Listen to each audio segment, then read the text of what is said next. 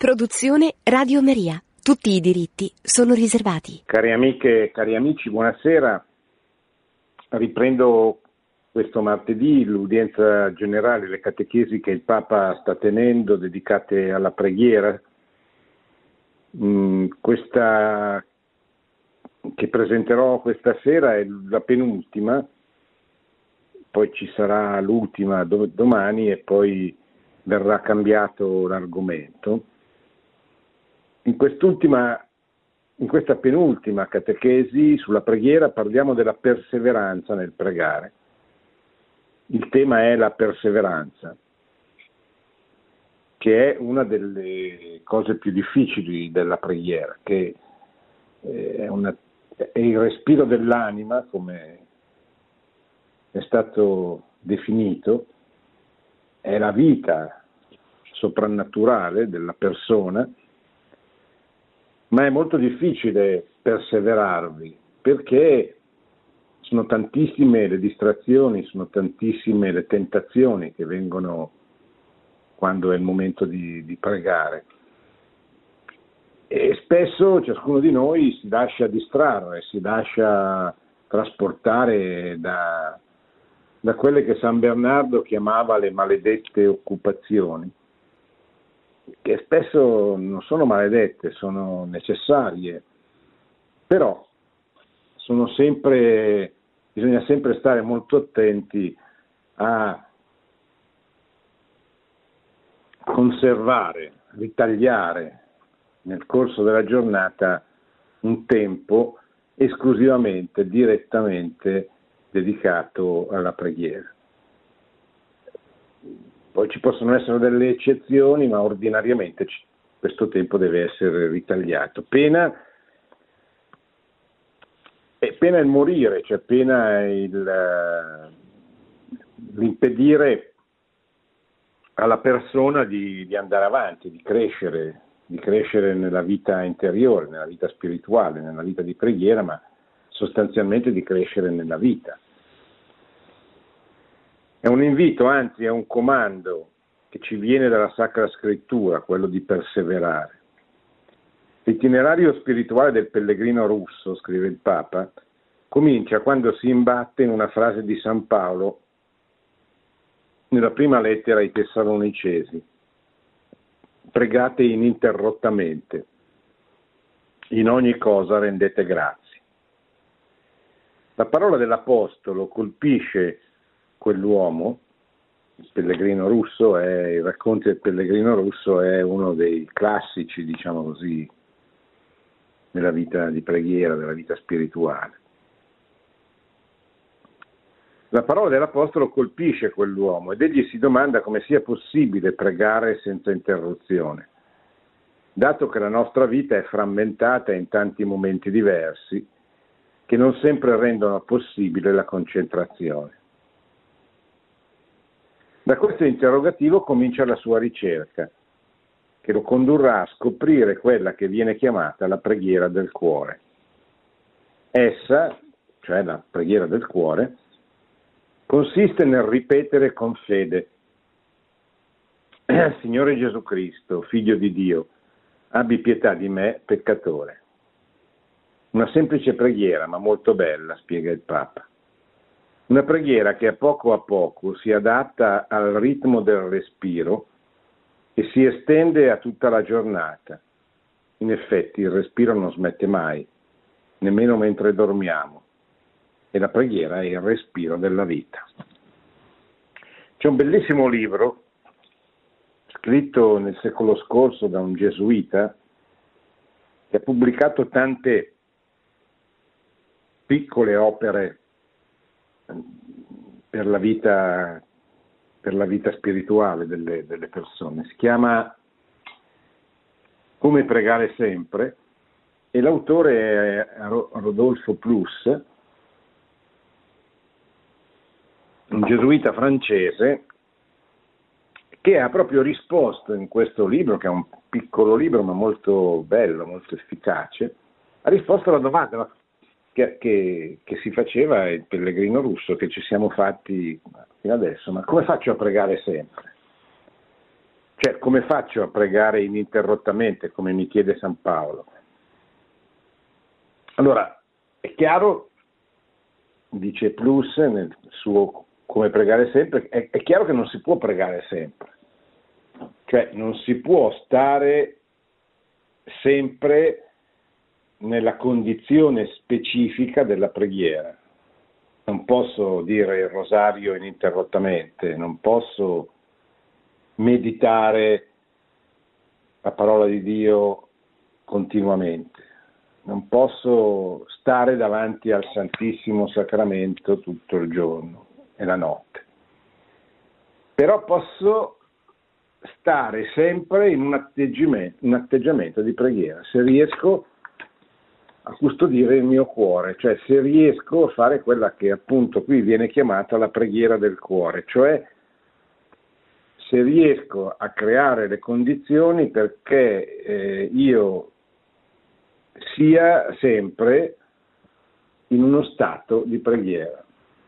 Allora, questo presuppone che dedichi un tempo esclusivamente alla preghiera, un tempo che poi dipende dalla vita che ciascuno fa. Cioè, un conto è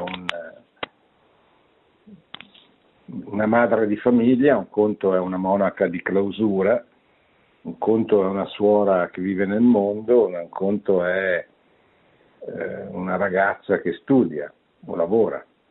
Cioè, sono tutte situazioni in cui diverse, ma ritagliarsi la preghiera è obbligatorio per tutti, se si vuole avere veramente una vita di preghiera. Sarà mezz'ora la mattina, sarà un'ora, sarà le 8 ore di preghiera di una suora contemplativa, di una monaca di clausura. Cioè, la cosa deve essere stabilita prima, non deve essere affidata al caso o al sentire. Ci sono alcuni che dicono: ma io prego quando mi sento. No, tu devi pregare quanto hai stabilito, confrontandoti con qualcuno che ti possa aiutare, un direttore spirituale, insomma uno che ti aiuti a crescere, con il quale stabilisci quarto d'ora, ma che sia un quarto d'ora, però che quel quarto d'ora ci sia sempre, se le tue condizioni di vita ti impediscono di fare di più e di meglio. Ma non deve essere affidato al caso, perché se uno deve pregare quando si sente, poi viene il tempo in cui non sente e non prega. Santa Teresa, Madre Teresa di Calcutta, ha passato la vita senza sentire nulla, senza sentire nessuna attrazione verso le cose di Dio, ma non ha mai smesso di pregare.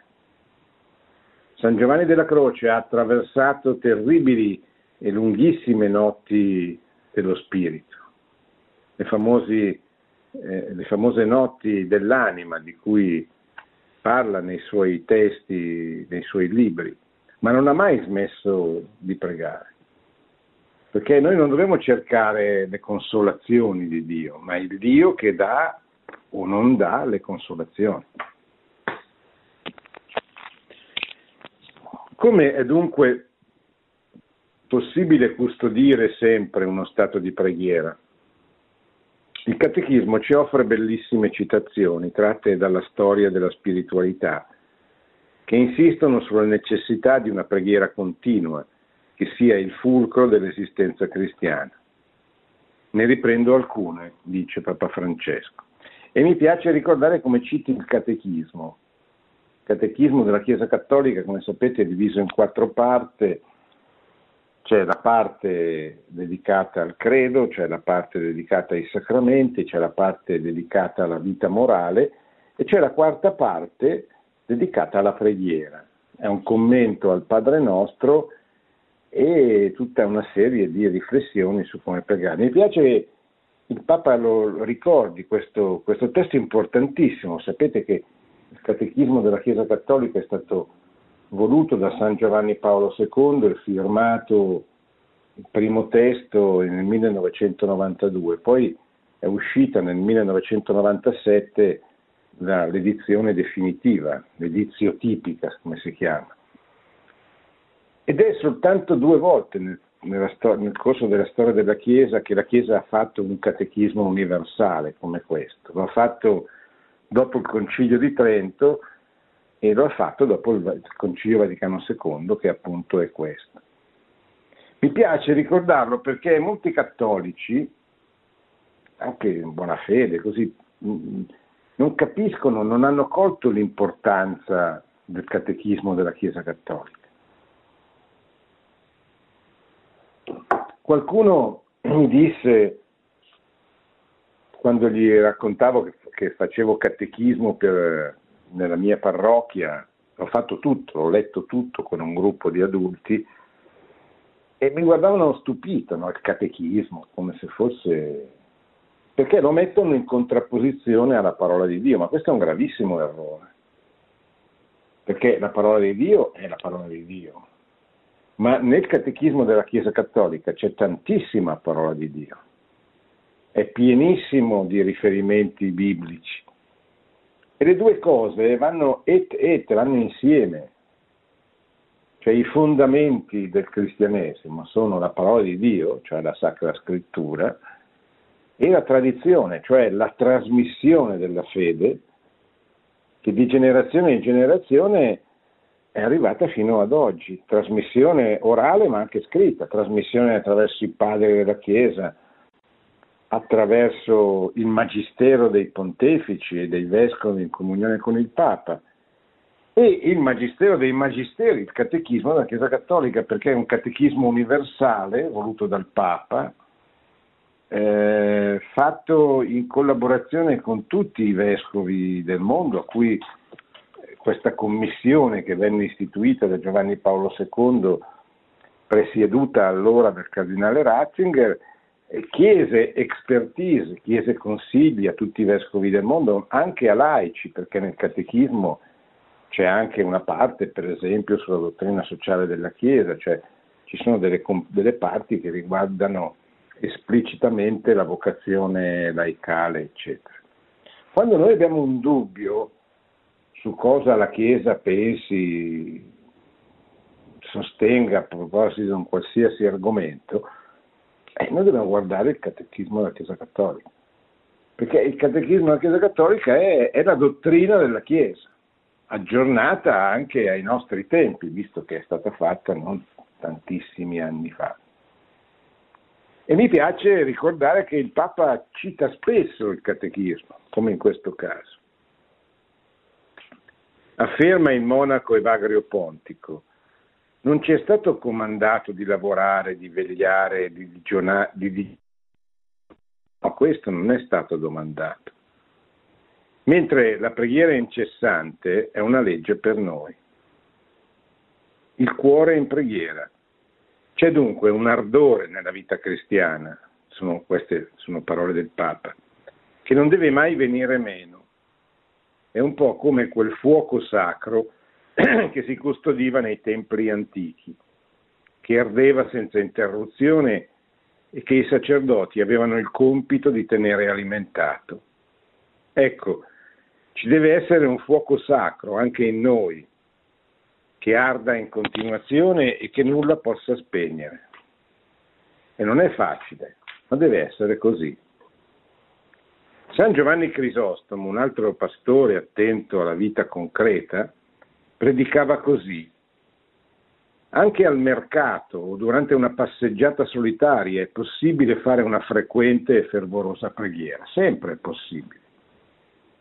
San Paolo dice: sia che mangiate, sia che beviate, qualunque cosa facciate, fatelo nel mio nome, pregando, perché Dio è sempre presente, non è presente soltanto nel momento della preghiera, certamente è presente soprattutto in quel momento, è presente realmente nell'Eucaristia quando la riceviamo, è presente realmente nel Santissimo Sacramento, ma è presente sempre, perché Dio è in cielo, in terra, in ogni luogo. siamo noi che dobbiamo, cercare di essere sempre con Lui, qualsiasi cosa facciamo, anche se ci stiamo occupando di qualche cosa che ha a che fare con la vita ordinaria, la vita temporale, non direttamente con qualche cosa di spirituale. Così diceva San Giovanni Crisostomo: anche al mercato o durante una passeggiata solitaria è possibile fare una frequente e fervorosa preghiera. È possibile pure nel vostro negozio, sia mentre comperate, sia mentre vendete, o anche mentre cucinate. Piccole preghiere. Signore, abbi pietà di noi. Signore, aiutami. Dunque, la preghiera è una sorta di rigo dove noi collochiamo la melodia della nostra vita, dice il Papa. Non è in contrasto con l'operosità quotidiana, non entra in contraddizione con i tanti piccoli obblighi e appuntamenti. Semmai è il luogo dove ogni azione ritrova il suo senso, il suo perché, la sua pace.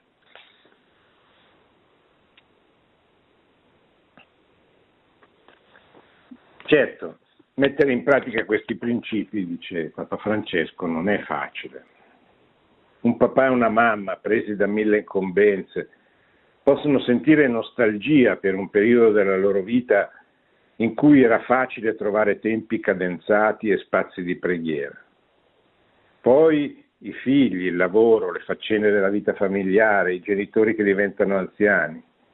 Si ha l'impressione di non riuscire mai ad arrivare in capo a tutto. Allora fa bene pensare che Dio, nostro Padre, il quale deve occuparsi di tutto l'universo, si ricorda sempre di ognuno di noi. Dunque anche noi dobbiamo sempre ricordarci di Lui. È una verità elementare, però spesso la dimentichiamo lo stesso. Dio non dimentica nessuno e mai. Eppure si deve occupare di tutto, certo. Si deve occupare di tutto e di tutti, ma non dimentica nessuno, non sarebbe Dio altrimenti. Ecco, questa è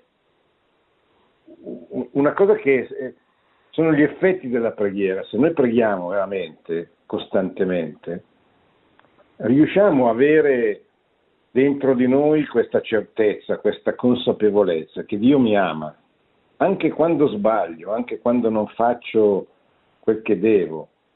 Dio mi ama sempre. Certo, vuole il mio perdono, sicuramente, vuole il mio perdono, vuole la mia richiesta di perdono, certamente. Però Lui c'è sempre, non è che lo dice adesso, lo dirà adesso il Pontefice, non è che adesso noi commettiamo un peccato e quindi Dio si allontana, no, Dio non si allontana, siamo noi che ci allontaniamo da Lui.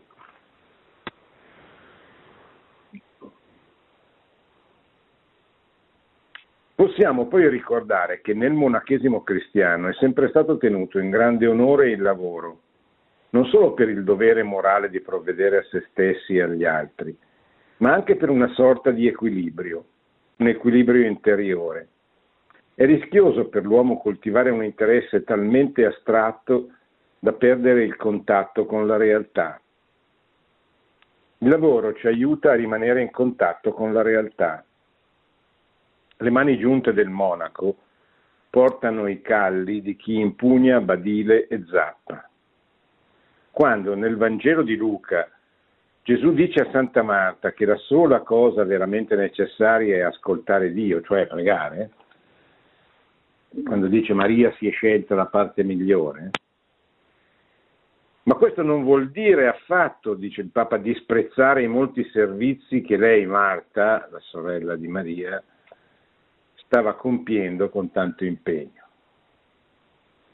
Ecco, questo bisogna stare molto attenti a non dialettizzare la preghiera con la vita, con il lavoro, con la vita familiare, con la vita pubblica, con la vita politica, con la vita sociale, eccetera. Perché non sono due cose in contraddizione, sono due modi entrambi necessari per servire Dio, per rendere gloria a Dio. Poi è chiaro che dipende dalle singole vocazioni, cioè dipende da quello che Dio chiede a ciascuno di noi. San Bernardo, che era un monaco dedito alla preghiera, però quando il Papa gli chiedeva di svolgere delle missioni, di andare a parlare con alcune persone, di andare a predicare, cosa che per lui era fonte di dissipazione, dirà appunto quella famosa frase, maledette occupazioni, però obbediva. Cioè lo faceva perché sapeva che quella era la volontà di Dio.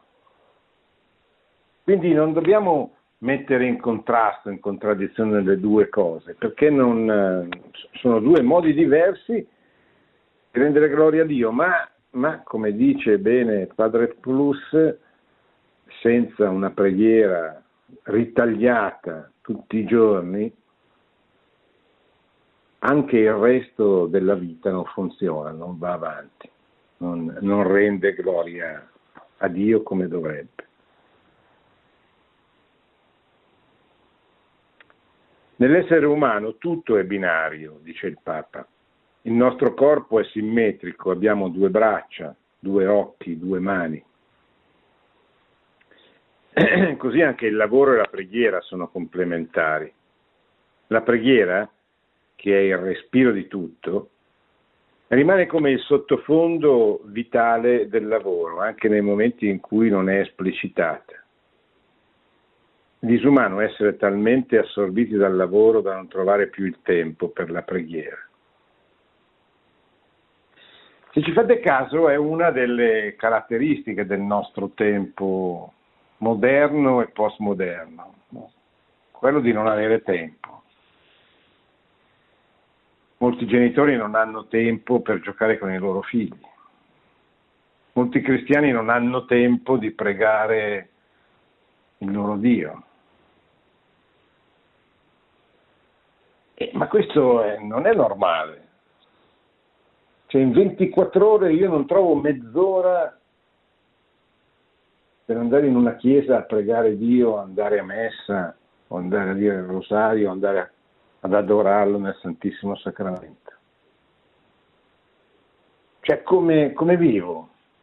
Cioè non trovo mezz'ora di stare al limite nella mia camera a pregare mezz'ora su 24 ore. Cioè è impensabile, no?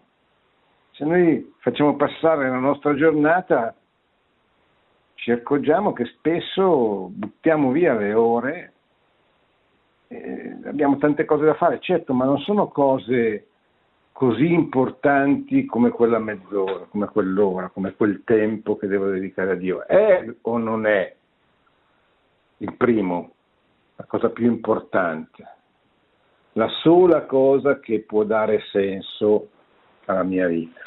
E se lo è, devo stare con lui. Una mamma non può dire non ho tempo di stare con mio figlio, non lo può dire neanche il papà, ma a maggior ragione la mamma deve trovarlo. E così noi dobbiamo trovare questo tempo di stare con Dio, dobbiamo trovarlo prima, cioè dobbiamo organizzare la nostra giornata in modo tale da fare sì che questo tempo venga trovato.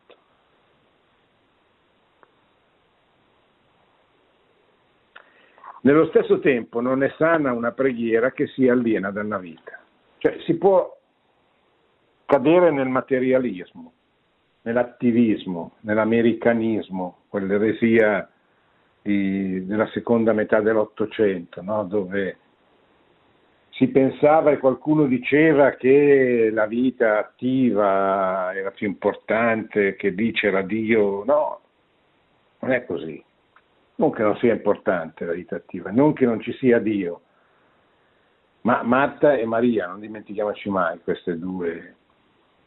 C'è il grande errore del materialismo, cioè del del pensare che la preghiera sia qualche cosa di non importante, di non fondamentale. Ma c'è anche, dice il Papa, l'errore opposto, cioè la preghiera disincarnata, lo spiritualismo, il dimenticare, se volete, il mistero dell'incarnazione. Cristo si è fatto uomo, cioè il cristianesimo è la religione dell'incarnazione, è Dio che entra dentro la storia, che assume l'umanità in tutto. Attenzione, Cristo è vero Dio, è vero uomo, ma non è un uomo così per modo di dire, questa è un'eresia, è un uomo a tutti gli effetti, uguale in tutto a ciascuno di noi, tranne che nel peccato. Non dimentichiamoci mai questo passaggio, no? Perché siamo tentati, vabbè, ma Gesù era un uomo come noi, certo, non aveva il peccato e le sue conseguenze, ma era uno che faceva fatica come facciamo noi fatica, che soffriva come noi soffriamo, che gioiva come noi gioiamo. Era certamente pieno di tutte le qualità che non facciamo fatica a immaginare, però era un uomo. E misteriosamente era anche Dio. Il mistero, sono due i misteri della fede, no? La Santissima Trinità, l'unità e la Trinità di Dio, e l'umanità e la divinità di Gesù Cristo. Quelle due cose che noi non possiamo spiegare attraverso un ragionamento, attraverso qualcosa, possiamo spiegare come siano ragionevoli, non possiamo, perché saremmo Dio se potessimo spiegarle, mostrarle, perché sono l'oggetto della fede e noi crediamo sulla base dell'autorità di quel Dio che si è fatto uomo, che ci affida la sua parola, che ci affida la sua rivelazione, che noi non possiamo spiegare ma possiamo accogliere, perché accogliamo il Dio che ce lo rivela. Nello stesso tempo non è sana una preghiera che sia aliena dalla vita, una preghiera che ci aliena dalla concretezza del vivere, diventa spiritualismo, oppure peggio ritualismo. Ricordiamo che Gesù, dopo aver mostrato ai discepoli la sua gloria sul Monte Tabor, quando c'è stata la trasfigurazione che contempliamo nel quarto mistero della luce, quando Gesù si ritira sul Monte Tabor insieme a Giacomo, Giovanni e Pietro e si trasfigura, diventa qualche cosa di sfolgorante che acceca i tre apostoli, ma che contemporaneamente li rende felici, tanto che Pietro dice: ma perché non facciamo tre tende? Perché gli appaiono Mosè ed Elia, e quindi, cioè, immaginatevi, chi è andato in Terra Santa, immaginatevi di essere lì su questo piccolo monte, sono piccolissime le montagne palestinesi, insieme a Gesù, insieme a Elia, insieme a Mosè, con Gesù che si trasfigura. Ecco, quello è accaduto agli apostoli. Però Gesù, che si trovava lì, non vuole allungare il momento di estasi, ma scese con loro dal monte e riprese il cammino quotidiano. Perché quell'esperienza doveva rimanere nei cuori come luce e forza della loro fede, anche una luce e forza per i giorni che sarebbero stati prossimi venturi, quelli della Passione. Così i tempi dedicati a stare con Dio ravvivano la fede, la quale ci aiuta nella concretezza del vivere, e la fede a sua volta alimenta la preghiera senza interruzione. In questa circolarità Fra fede, vita e preghiera si mantiene acceso quel fuoco dell'amore cristiano che Dio si attende da noi.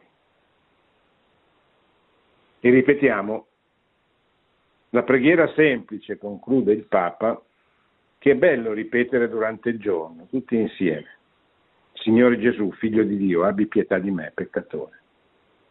Quando siamo davanti al Santissimo Sacramento, quando abbiamo tanta aridità nel cuore, quando non sappiamo che cosa dire a Dio, a Gesù che è lì presente nel Santissimo, diciamogli questo, lo suggerisce anche un grande mistico del nostro tempo, Don Divo Barsotti. Signore Gesù, Figlio di Dio, abbi pietà di me che sono un peccatore. Signore Gesù, Figlio di Dio, abbi pietà di me che sono un peccatore. E ripetendo costantemente, continuamente queste parole, noi eccitiamo il nostro cuore, lo portiamo, lo lanciamo verso Dio, che ci sta ascoltando in quel momento. Bene, ci fermiamo, adesso rispondo alle vostre domande.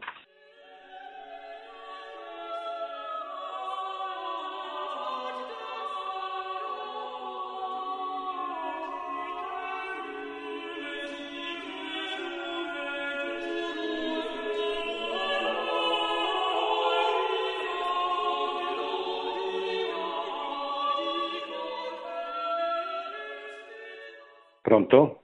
Sì, buonasera, sono Fabio, buonasera. Telefono dalla provincia di Cuneo. Volevo sottolinearle una cosa riguardo alla preghiera, tenendo conto di quello che ha detto, almeno per quanto io sono riuscito a comprendere. Mi riferisco a Giovanni, praticamente capitolo 17, dove Gesù Cristo prega proprio per tutti, dice la preghiera di Gesù, dove dice che siccome la preghiera è una cosa seria, dice che non prega per il mondo, ma prega per coloro che il Padre gli ha dato, anche perché ha dato potere a Cristo su tutte le cose. Quindi volevo sapere qualche cosa di più preciso riguardo appunto alla preghiera, tenendo conto che non tutti evidentemente ascoltano quello che il Padre vuole dire ad ogni essere umano, perché nessuno di noi può avvicinarsi a Cristo Gesù se non è attirato dal Padre. Quindi volevo sapere qualche cosa in più riguardo a questo punto, se mi sono spiegato, ecco. Dica. Cioè, lei vuol dire come avviene questo rapporto con il Padre che poi ci avvicina a Cristo? È questo che voleva... No, io dico che a Gesù Cristo è stato dato ogni potere in cielo e in terra, e giustamente dice che nessuno conosce il Padre se non il Figlio, e colui il quale il Figlio voglia rivelarlo. E poi giustamente Gesù Cristo nella preghiera di Giovanni al capitolo 17 sottolinea che io prego per loro, ma non prego, perché sottolinea proprio non prego per il mondo, ma per coloro che tu mi hai dato. Quindi il Padre è in ognuno di noi, ma non tutti aderiscono o ascoltano quello che il Padre vuole riferire al cuore. Capisce cosa vuole dire? Ma io credo che qui il tema sia, cioè nella preghiera sacerdotale, se capisco bene io, c'è un solo peccato per il quale Gesù non prega, è il peccato di coloro che impugnano la verità conosciuta, il peccato contro lo Spirito Santo.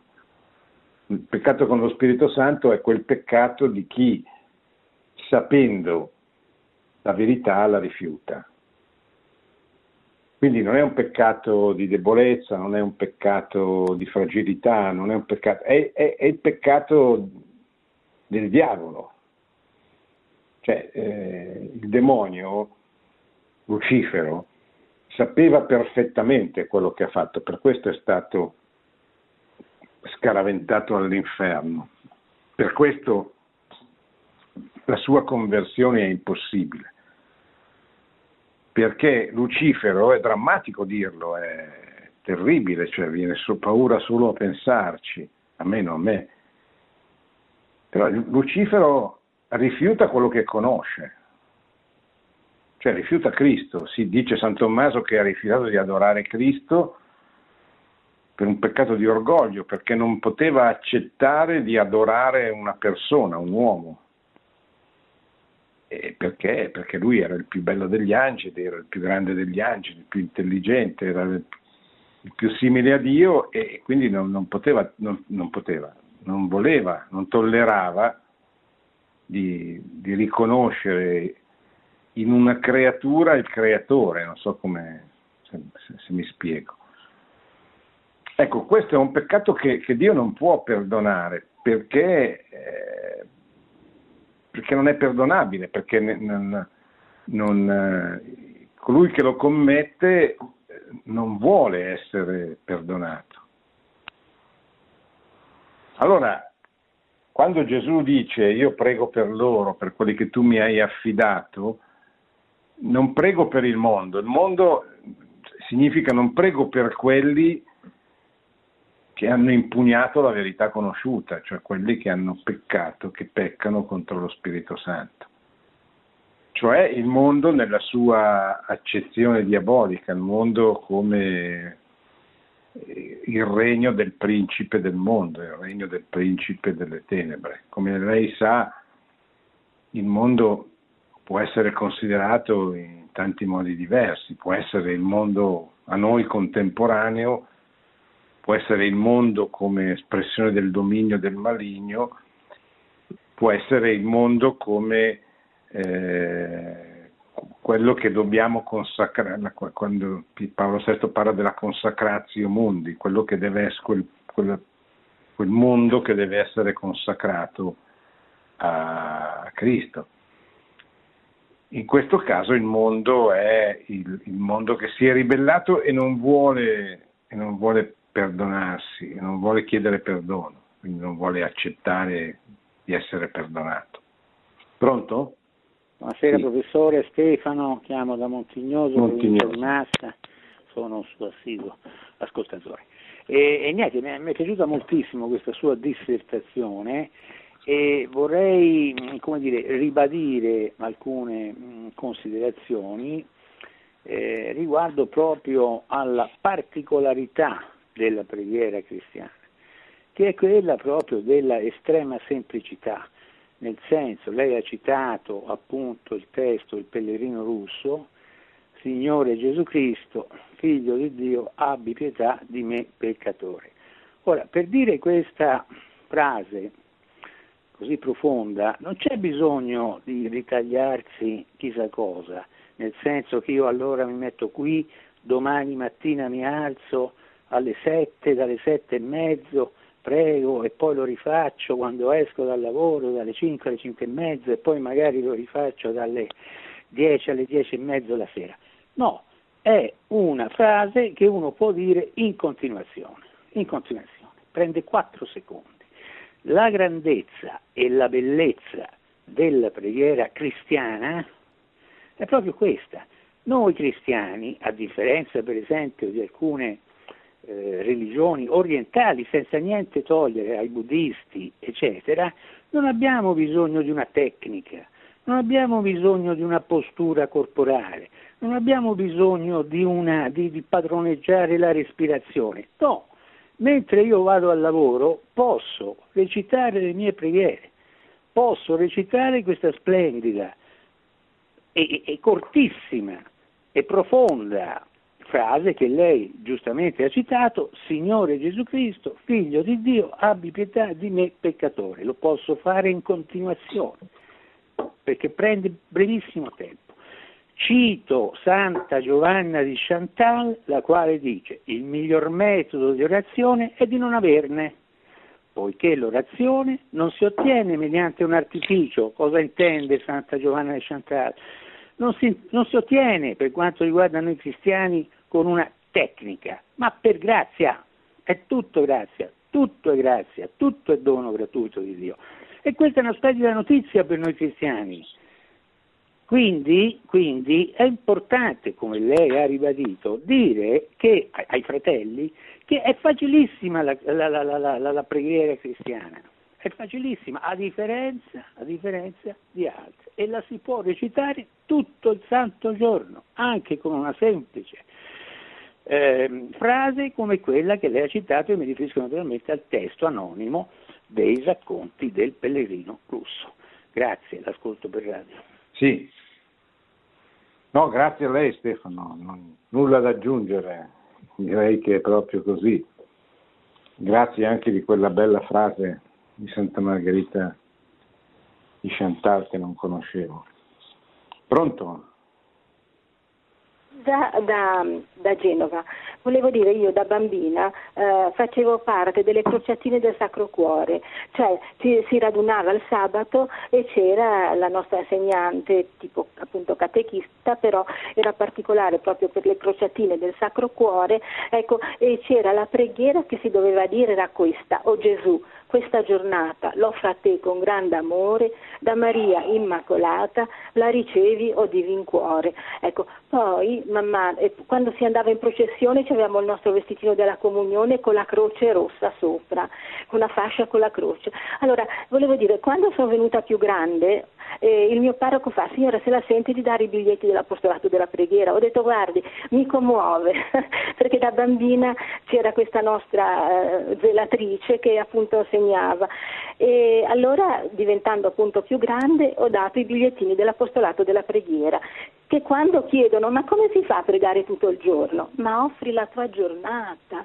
Quando tu dici la preghiera dell'offerta della giornata, che è un pochino più completa, cioè dice: cuore divino di Gesù, io ti offro per mezzo del cuore immacolato di Maria, madre tua e della Chiesa, in unione al sacrificio eucaristico, le preghiere, le azioni, le gioie e le sofferenze di questo giorno, in riparazione dei peccati, per la salvezza di tutti gli uomini, nella grazia dello Spirito Santo, a gloria di Dio nostro Padre. Amen. Ecco, io penso che se uno non può dire questa preghiera, può dire quella breve che abbiamo detto da bambini, però offrendo la propria giornata al Signore, non è una preghiera continua. Certo, ecco, anzi...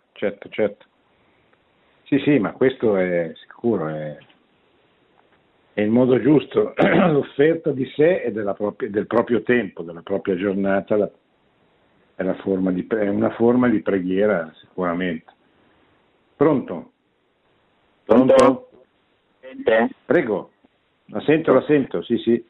Virginio da Napoli. Io sono rimasto anch'io colpito da questa catechesi stasera, perché questa dicotomia, diciamo, tra la vita di preghiera e la vita lavorativa, io l'ho vissuta per anni, mi sembrava che il lavoro fosse l'antipreghiera, ciò che mi allontanasse dalla preghiera.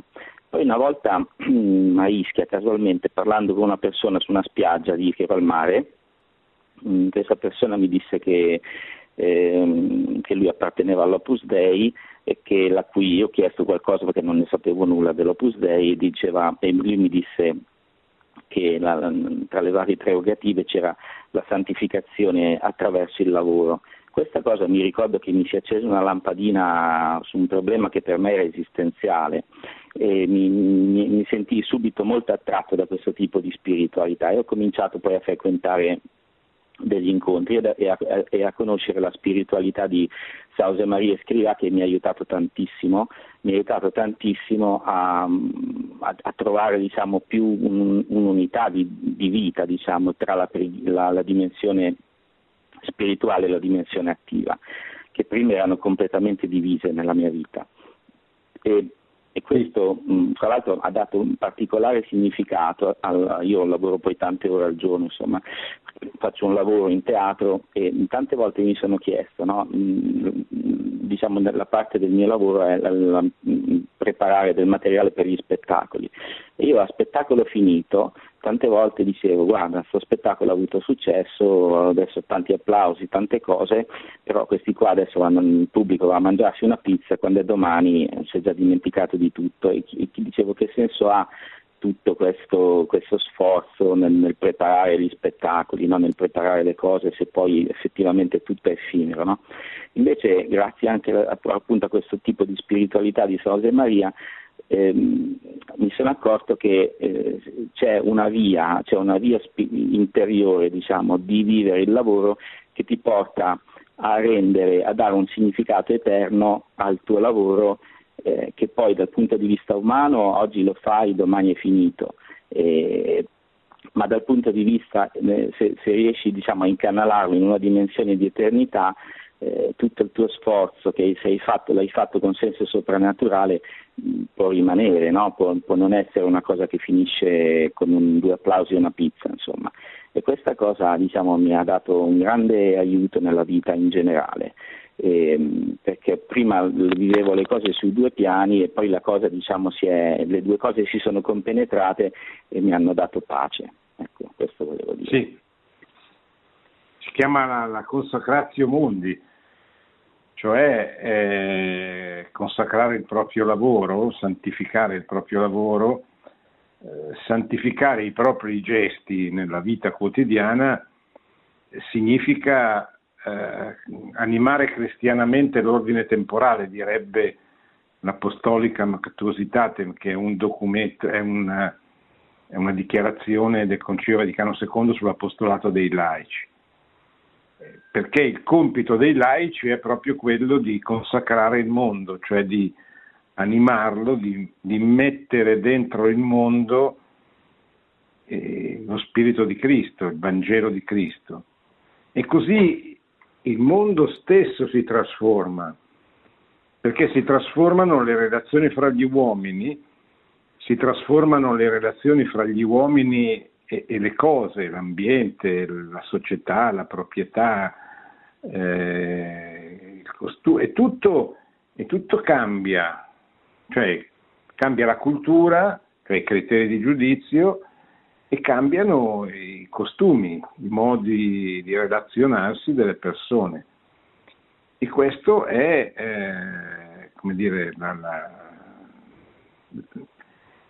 la fede che diventa cultura, la preghiera che diventa mondo consacrato a Cristo, mondo affidato a Cristo nelle sue relazioni e quindi mondo trasformato in Cristo. Sì, pronto? Pronto? Sì, prego signora. Buonasera, sono Maria Grazia da Novi Ligure. Volevo esprimere il mio piccolo pensiero su quanto lei ha esposto e volevo dirle che dal mio punto di vista ho come l'impressione che il Signore metta un po' la lente di ingrandimento su quelli che sono un po' i nostri estremi dovuti un po' a questa scissione che viviamo ognuno di noi, proprio scissione tra lo spirito e la materia, tra il corpo e l'anima.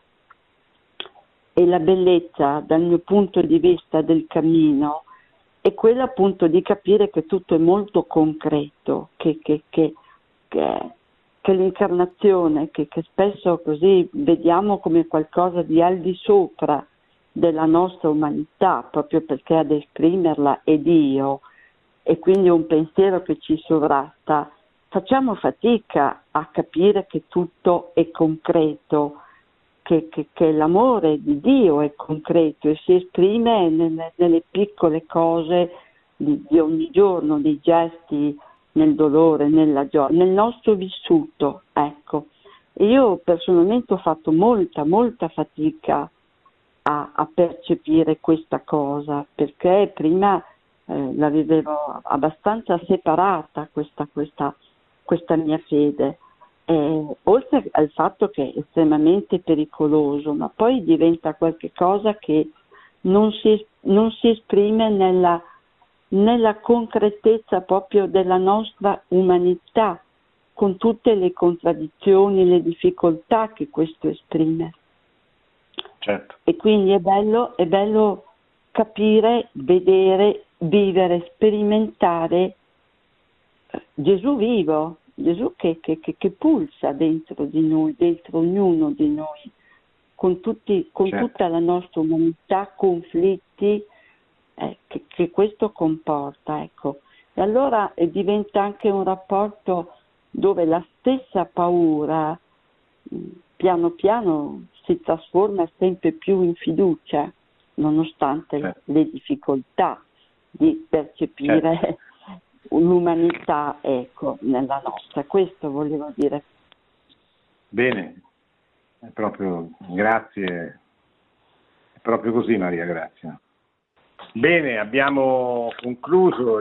Questa che abbiamo presentato questa sera è la penultima catechesi sulla preghiera che Papa Francesco ha dedicato appunto a questo tema. Si chiama Perseverare nell'amore, è stata fatta il mercoledì 9 giugno e tratta di un tema molto delicato, difficile per tutti noi che preghiamo, che cerchiamo di pregare, cioè il tema della perseveranza. E la perseveranza è frutto di un lavoro previo che uno deve fare su se stesso, cioè deve stabilire a priori come sarà la sua giornata, dove ritaglierà il tempo per pregare, che cosa farà durante questo tempo, eccetera. Non deve essere lasciato nulla al caso, perché la preghiera è troppo importante per essere lasciata al caso. Poi ci possono essere le eccezioni, ci possono essere i giorni difficili, ci possono essere gli imprevisti, ma ordinariamente la preghiera va organizzata prima, cioè come le cose importanti, e direi che è una delle cose, anzi è la cosa più importante. Quindi dobbiamo sapere decidere prima dove collocarla e poi rimanere fedeli a questa scelta. Poi ci possono essere delle eccezioni, ci possono essere degli imprevisti, ma sono appunto delle eccezioni, sono cose che non potevamo prevedere. La preghiera è fondamentale, è il respiro dell'anima, è la benzina senza la quale ciascuno di noi non va da nessuna parte, e con la preghiera invece andiamo a Dio, direttamente a Dio, e ci aiuta anche a fare bene le cose che dobbiamo fare nella nostra vita quotidiana, nel mondo dove siamo, la stragrande maggioranza di noi, dove siamo chiamati a operare. Anche per operare bene nel mondo la preghiera è fondamentale, perché è quella che ci dà il sale per fare bene la nostra parte. Grazie, buonanotte, buona settimana a tutti. Produzione Radio Maria. Tutti i diritti sono riservati.